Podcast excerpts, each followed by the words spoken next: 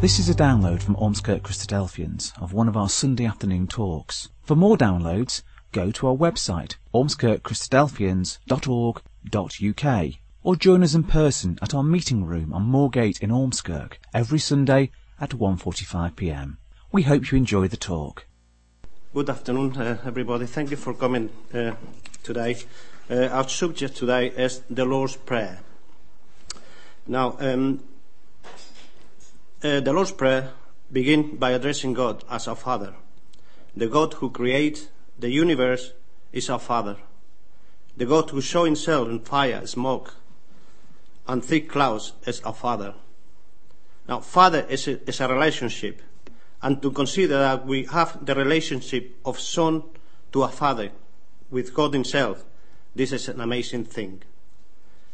The roles of a father includes care, love, responsibility, discipline, hopes and dreams for the children, respect, authority and blessing. And Jesus, uh, in the parable of the father and the prodigal son, shows the love of a father. That's in Luke chapter 15. The man who had two sons, and the younger son asked to his father to give a share of inheritance. He went away and he spent it all. And after he returned to his father, and when his father saw him, he was very happy to have him back with him. As we come to this in the Lord's Prayer and the Lord's Prayer, we must seek to find out in what way he is a father to us. We can see that Jesus teaches to call God a father. It is not just a self-focused father, but as united together, our Father. The Lord's Prayer is intended not uh, to be not only private, but also in the Ecclesia. Who art in heaven? Jesus teaches to pray to God, who art in heaven, which adds much more to our understanding of God.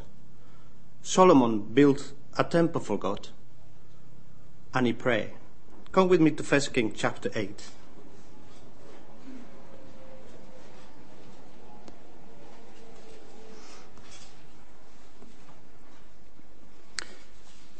First King chapter 8 and verse 27. But will God really dwell on earth? The heavens, even the highest heaven, cannot contain you. How much less this temple I have built? Yes, God is greater than, that, than His creation. But the heaven is a way to understand the greatness of God's dwelling. Hallowed be thy name. Hallowed mean holy. As we say this line, we are reminded ourselves that God is separate from us, completely pure and faultless. We become aware of our own weakness as we worship the living God. Hallowed reminds us that the Father is holy, set apart from sin. And when we pray, though we pray with understanding of a Father, we are never to imagine that we are equals with God. Is holy and exalted. Jesus teaches to call God our Father, recognize his exalted place of dwelling, and to respect him. Including hallowed be your name and our prayers mean that we are to come up to the Father not only with knowledge, but also with worship and respect for his greatness and holiness. He is our Father but he, is also holy. And as we are learning to pray, we must not forget this. Thy kingdom come, thy will be done. God's kingdom is to do with his ways and command. So we are asking that God's way happen here as they are fully done in heaven. Here we are putting our will to God's will and asking that his ways be fulfilled here on earth. When we pray, too often we want to go quickly, get on to our own concerns. But uh, Jesus teaches in this prayer that we first pray about the concern, concern of God's kingdom and His will. This is how we have to learn to think, pray, and act. with God's kingdom primarily in our minds. The idea of the kingdom of God is complex. It goes far back into the Old Testament to the book of Exodus, where God reveals himself and he makes a covenant. Come with me to Exodus chapter 19.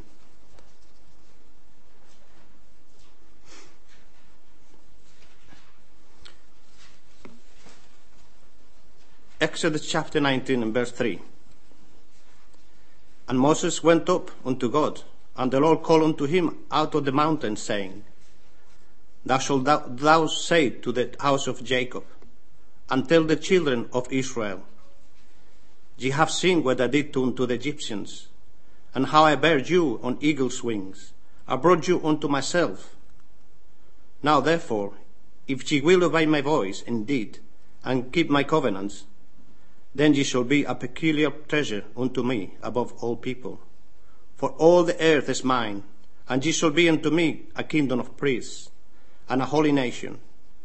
These are the words which thou shalt speak unto the children of Israel.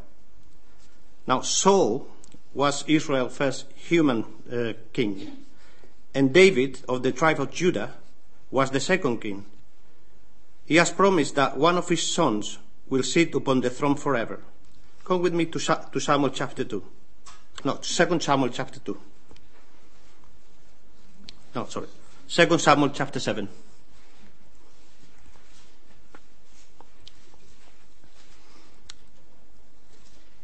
Second Samuel chapter 7 verse 12. And when the days be fulfilled, and thou shalt sleep with thy fathers, I will set up thy seed after thee, we shall proceed out of thy bowels, and I will establish his kingdom. He shall build an house for my name, and I, and I will establish the throne of his kingdom forever. I will be his father, and he shall be my son. If he commit iniquity, I will chasten him with the rod of men, and with the stripe of the children of men. But my mercy, my mercy shall not depart away from him, as I took it from Saul, who am put away before thee. And thine house and thy kingdom shall be established forever before thee. Thy throne shall be established forever. And this will be fulfilled when Jesus come back to this earth. Jesus' kingdom come. Jesus has to pray for the kingdom of God to come soon. The kingdom will only be present here when Christ returns. Come with me to Revelation chapter 11.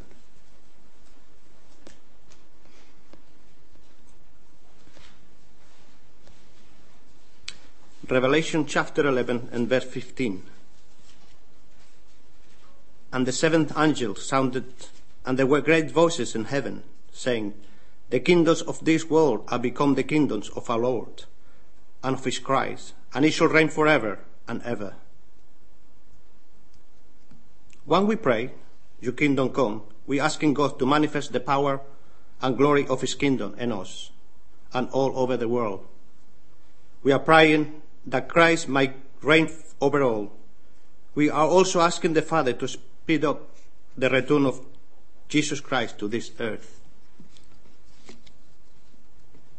Your will be done on earth. How can we pray the kind of prayer that Jesus wants us to and still ask for insignificant things which are so obviously contrary to God's? Teach us to pray, Jesus, we say. And part of the teaching surely is to determine God's will and pray in that way. Give us this day our daily bread. The word bread is often used for food, since the bread is the most important food and is here to represent all our needs, all those things that we need to sustain us. We need God in all areas of our life physical, spiritual, and mentally, emotionally. And this is a daily need. We need to come back to God regularly, each day, many times, and in many ways. Otherwise, we can quickly become selfish. So the prayer means, give us today that we need for today. And it fits very well in with Jesus' teaching.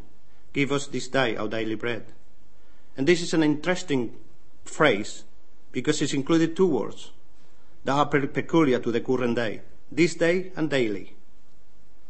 You can see this here that the two words are in the present and not in the future. Come with me to Matthew chapter 6, verse 34. 34.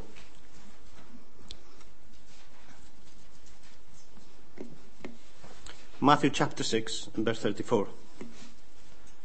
Take therefore no thought for the morrow, for the morrow shall take thought for the things of himself. Sufficient unto the day is the evil thereof. The implication here is that we have to come to God with our daily needs. When we say give us, it doesn't mean we don't expect to work for a living, but that we recognize God as our provider. And most of us, we have a regular salary that comes like a clockwork, month after month, and we take our income for granted. It is only when we are laid off or we become seriously ill that we begin to ask daily for this provision. Jesus teaches to learn to become dependent on our Father and to bring to Him our daily needs. We must put, we must put our own needs after the Father's holiness and will. It is strange, but we long to break free from the necessity of saying this prayer. We would like to save enough money so that we don't have to worry about the prayer or where our next meal will come from. We would like to be comfortably well off and we don't want to have to pray for our next meal. I don't think that Jesus was us deprived, deprived, deprived, though that may happen to us in that he will be fully able to meet our needs. But he does want us to get in the habit of relying on our Father for everything. Should we thank God for our food if we have earned the money for it by our own labor? Of course we should. Come with me to Deuteronomy chapter 8.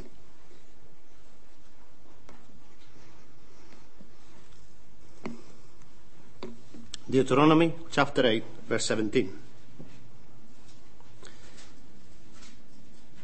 And thou say in thine heart, My power and the might of my hand hath gotten me this wealth.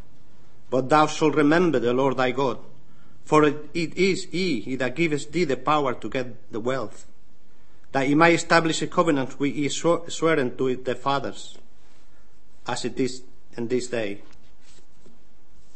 Now, since it is God who gives us the capacity to, to earn a living, it is He who gives us our daily bread. He strengthens us and provides for us. So often when we have good health, we take this for granted. Jesus is teaching us to look to the Father for every provision. Sometimes you hear the teaching that we should pray for others' needs, but never for our own. That God will provide without us asking, even asking. But we have to ask God for our daily needs. He's interested in our jobs. He cares about our business. He's concerned about our health.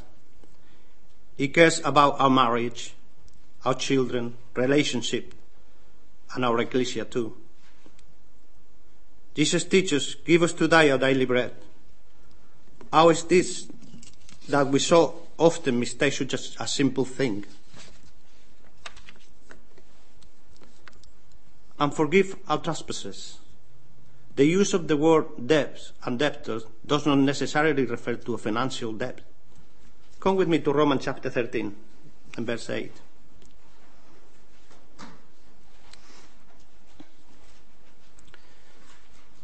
Romans chapter 13, verse 8. Owe no man anything, but to love one another, for he that loveth another hath fulfilled the law. Here we bring to mind the ways in which we have failed God and others, and ask the Lord for His forgiveness. As we receive God's forgiveness, we should bring to mind anyone who feel may have done something wrong to us, and pardon them. But this prayer, forgive us our debts as we forgive our debtors, is a prayer Jesus used to teach his disciples the basics of praying the right way. Jesus teaches to ask God to forgive us as we forgive others. In other words, if we forgive others only a little and hold grudges, we are asking God to forgive us only a little and allow our grudges against us. Jesus is making a point in this prayer, a point which is explained in more detail just after the prayer in Matthew chapter, uh, Matthew chapter 6 and verse 14. For if ye forgive men the trespasses, your heavenly Father will also forgive you. But if you forgive no man the trespasses, neither will your Father be, forgive you your trespasses. It couldn't it be plainer? Jesus has just told his disciples not to seek revenge. He say, love your enemies and pray for those who persecute you, that you may be sons of your Father in heaven. Come with me to Matthew chapter 5 and verse 44.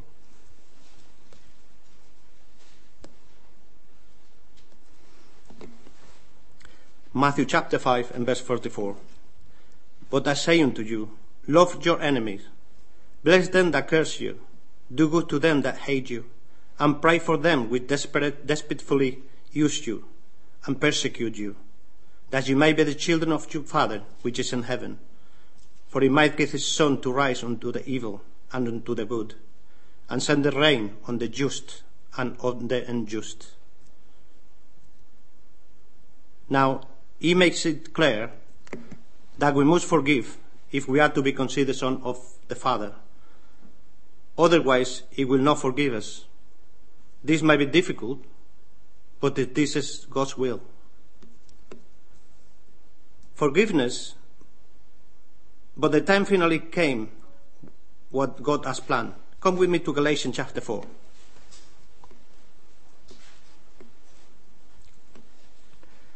Galatians chapter 4 and verse 4. But when the fullness of the time was come, God sent forth his Son, made of a woman, made unto the law, to redeem that that were under the law, that we might receive the adoption of sons. And because ye are sons, God has sent forth the Spirit of his Son into your hearts, crying, Abba, Father. Jesus knew it was coming. And though it filled him with pain to think of it, he faced it openly. The time when the, his enemies wanted to arrest him, he came up and, and he said to them, I am the man, and allowed them to take him. He allowed a make of trial full with deliberate, false, and unsupported charges. He could, have, he could have called legions of angels to deliver him from the armies of heaven, but he did not. Soldiers, soldiers spat in his face and mocked him with a cruel crown of thorns and a purple robe to make him look like a king. They scourged him nearly to death. Pilate washed his hands and ordered his crucifixion. And as they crucified him, he said, Well, come, come with me to Luke 23. Luke chapter 23, verse 34.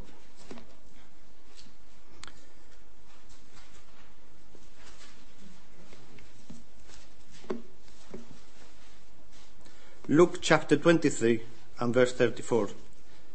Then say Jesus, Father, forgive them, for they don't know what they do. And depart in his raiment and cast lots. You know, if we are to know and understand God, we must love. We must know and understand forgiveness. If we reject this part of God, we reject the most important part of who He is. Come with me to 1 John chapter 4.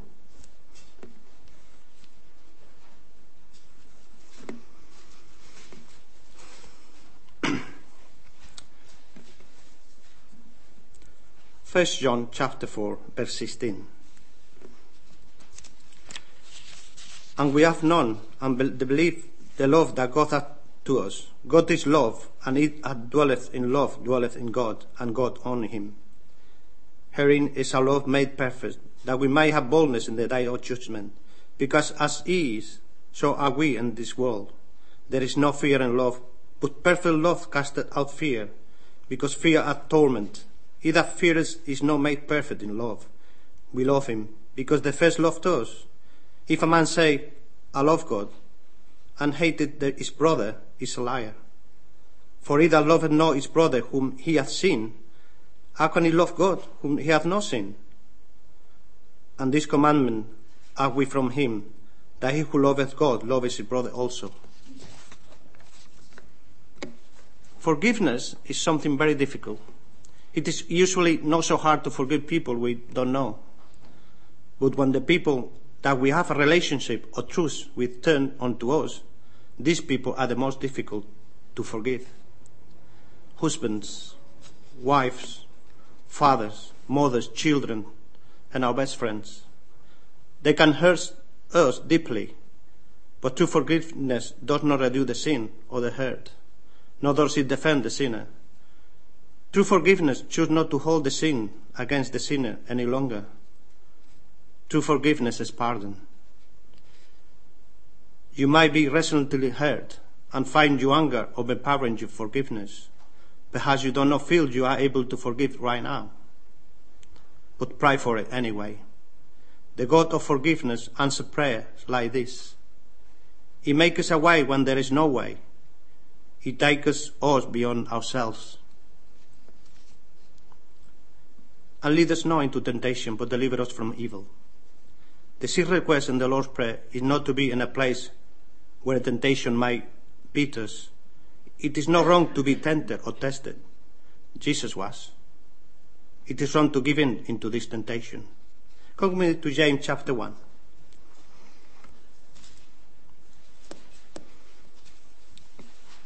James chapter 1, verse 13.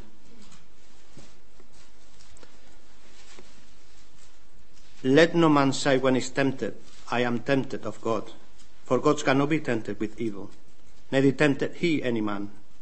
But every man is tempted when he is drawn away of his own lust and enticed.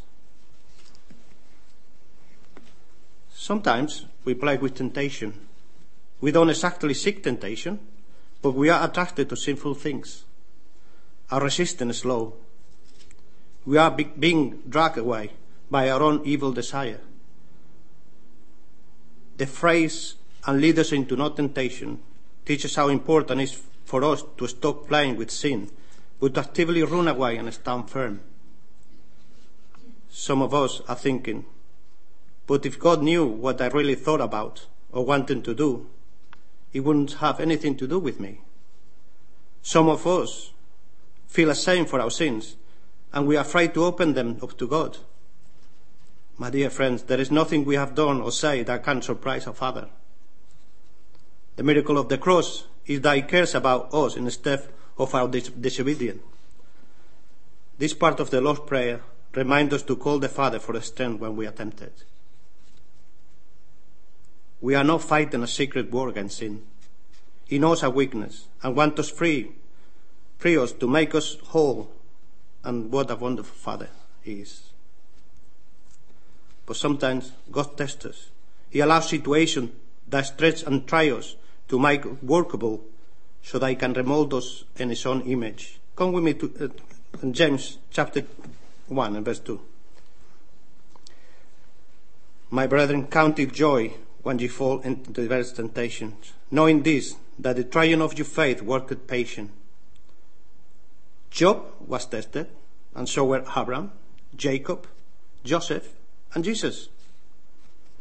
And trial can be positive. positive, and Jesus couldn't be teaching us to pray to escape what is strengthening us. Testing might involve temptation, but God desires to help us escape temptation. Here we praying, don't lead us into place where it can be tempted, but lead us into place where you are and where we can be free.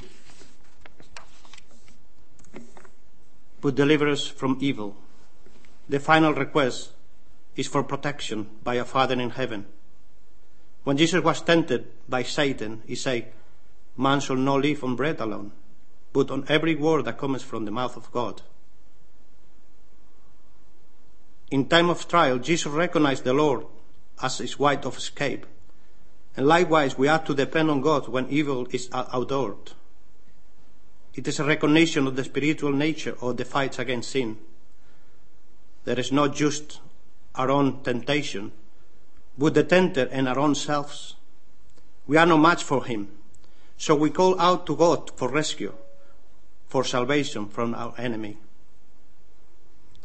The disciple prayer, the Lord's prayer is simple. We might take its word for granted, but this day, especially, let the prayer that Jesus taught his disciples fill our thoughts and meditation, and may this word become ours. As we have examined the Lord's Prayer, you can see it isn't a prayer for everyone. It is a prayer for the obedient follower who will know God as He is and His fatherhood, glory, and holiness. I will say to you, pray unselfishly and respectfully. Let it guide your prayers. Father, teach us to pray the right way, the way Jesus taught us to pray, and His dear name. For thine is the kingdom, the power, and the glory, forever and ever. Amen. We hope you enjoyed that talk. For more downloads, information about what we believe, and details of our meeting times, go to our website, ormskirkchristadelphians.org.uk.